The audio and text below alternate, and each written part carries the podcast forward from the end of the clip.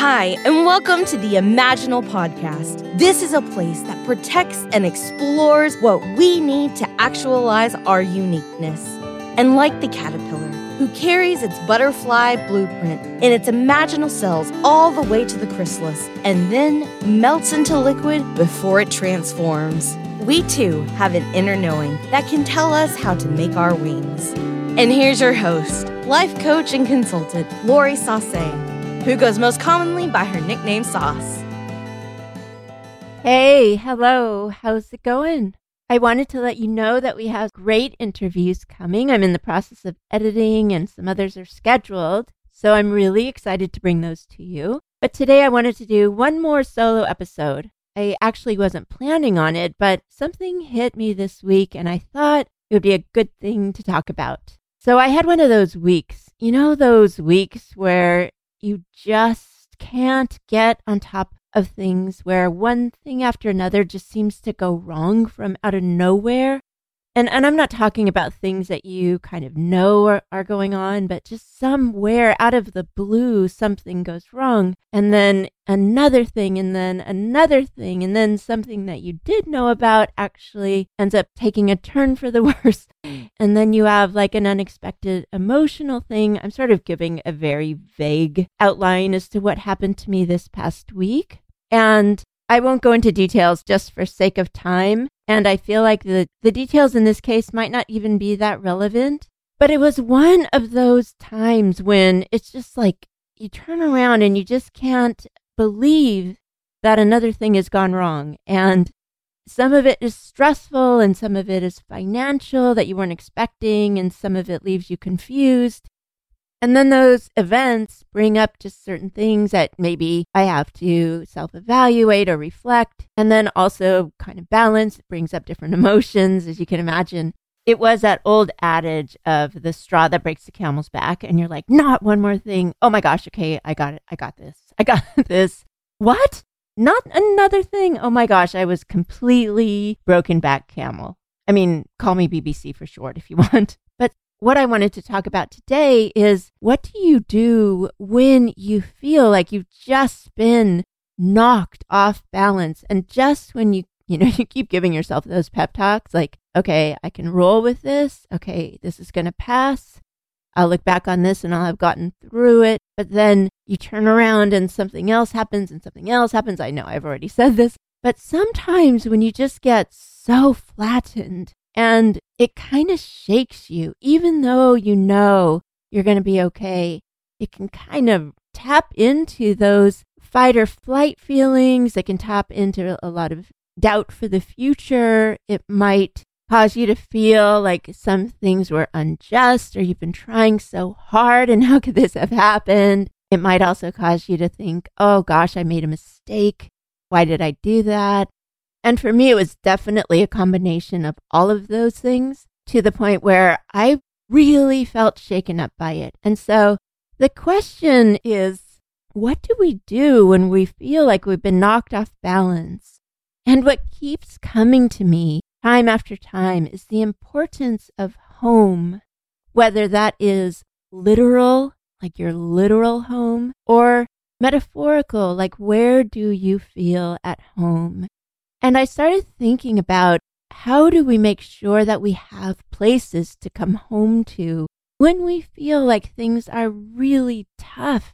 Where do we go to be seen and loved, and where we can let down a little, and also where we can kind of put ourselves back together, where we feel grounded enough that we can own our mistakes and make changes, but not think that we're the worst person in the whole world. You know how sometimes you can get into those rumination loops, or you just maybe accidentally point everything back to yourself.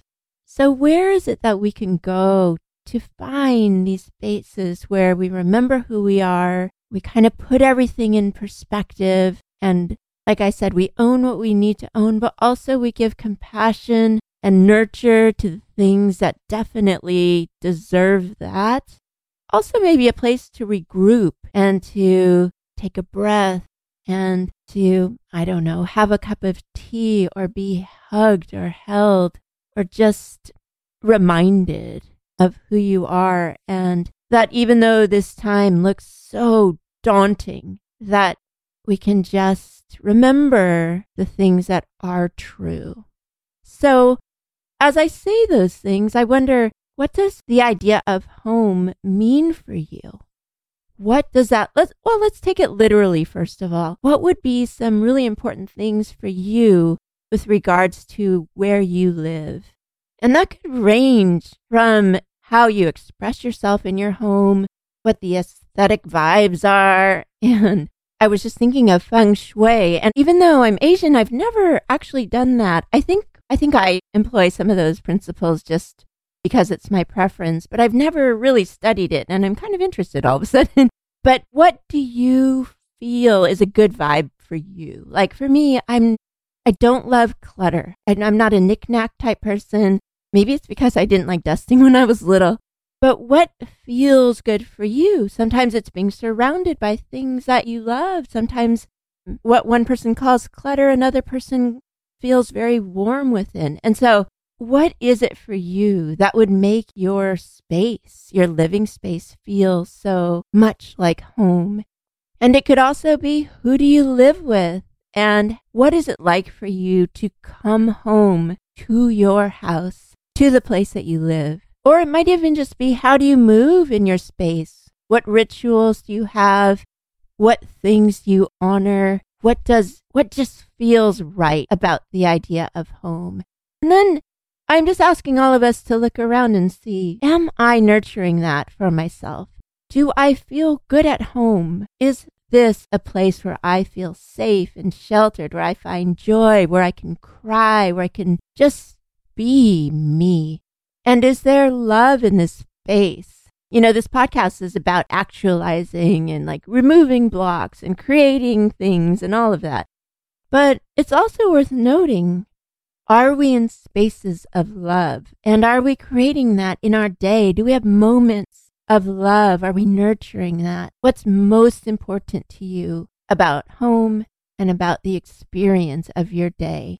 Whether it's a hard one or a really great one, even if we have a, say, an amazing success, where do we come home to still feel grounded, to be reminded of our values, and to know that whether you've accomplished something amazing or you feel a little bit disappointed in yourself, that you are still you. How can we make sure that that stays steady and your value and your belief and your outlook can be kind of put back together at home? And then similarly, what relationships are we nurturing and are we really allowing ourselves to be a part of that would also be metaphorically like coming home? Do we have places and people that we can come home to and that can come home to us?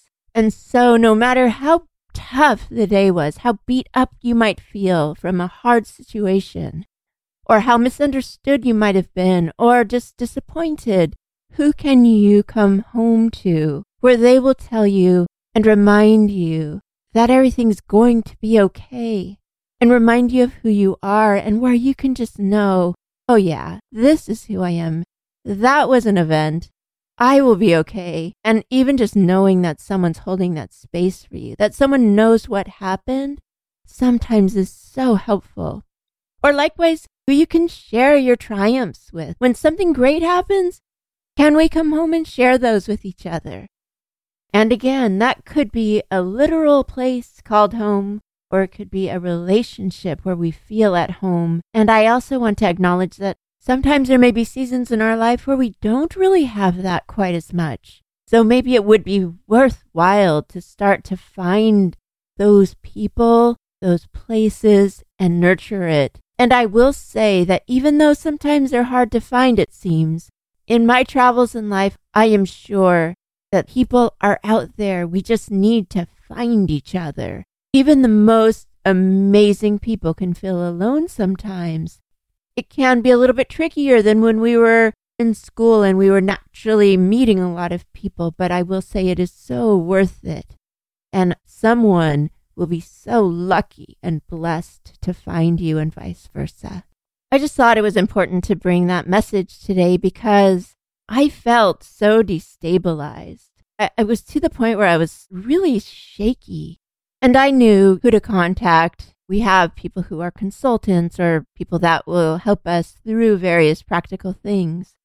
And then also self-evaluated, you know, and brainstormed solutions for things that needed solutions. But I think what I found to be most helpful was being able to come home to my family and friends, my therapist. And as I sat in my home, I realized that, that there are things here that I'm so grateful for that allow me to feel like I am being held here, that I am safe here. And then I also looked around and thought, there are probably some changes that I could make here that would facilitate that feeling all the more. And so I thought I would ask you, what does home mean to you? And as you consider the literal and metaphorical places that you call home, are there any ways that it might feel even more like home once you've really thought about what home means to you? And then also, maybe we might just thank the people and the grounds and the places that have allowed us to feel at home. Because it's times like these where you really realize it makes all the difference. In the world, really, it makes all the difference. So this week, I just wanted to wish you well, whatever is landing for you in this space of time. And I wanted to say welcome home, and I wish you love, and I hope for you the warmest of blessings. And I'm actually recording this at the end of April, and I have the most amazing week ahead, getting to do something which I'm sure will be one of my best memories in all of life, actually. And so things ebb and flow, and in the meantime, I think being in places of home helped me to sort of step through and reorient and tether myself to truth and get the ground a little more solid underneath me. And I always wish the same for you too. If you want to connect with me, I am on Instagram at Lori Sase. It's L O R I S A S E, or my website, lori sase dot com. I'm sending my warmest wishes and can't tell you how much it means to me that you listen to this podcast. And I hope you have a really great week. And if you're having a hard one, I'm I'm holding you up in solidarity. And I just am really grateful as I imagine you out and about in the world, living and loving in the ways that you do. Okay, take care.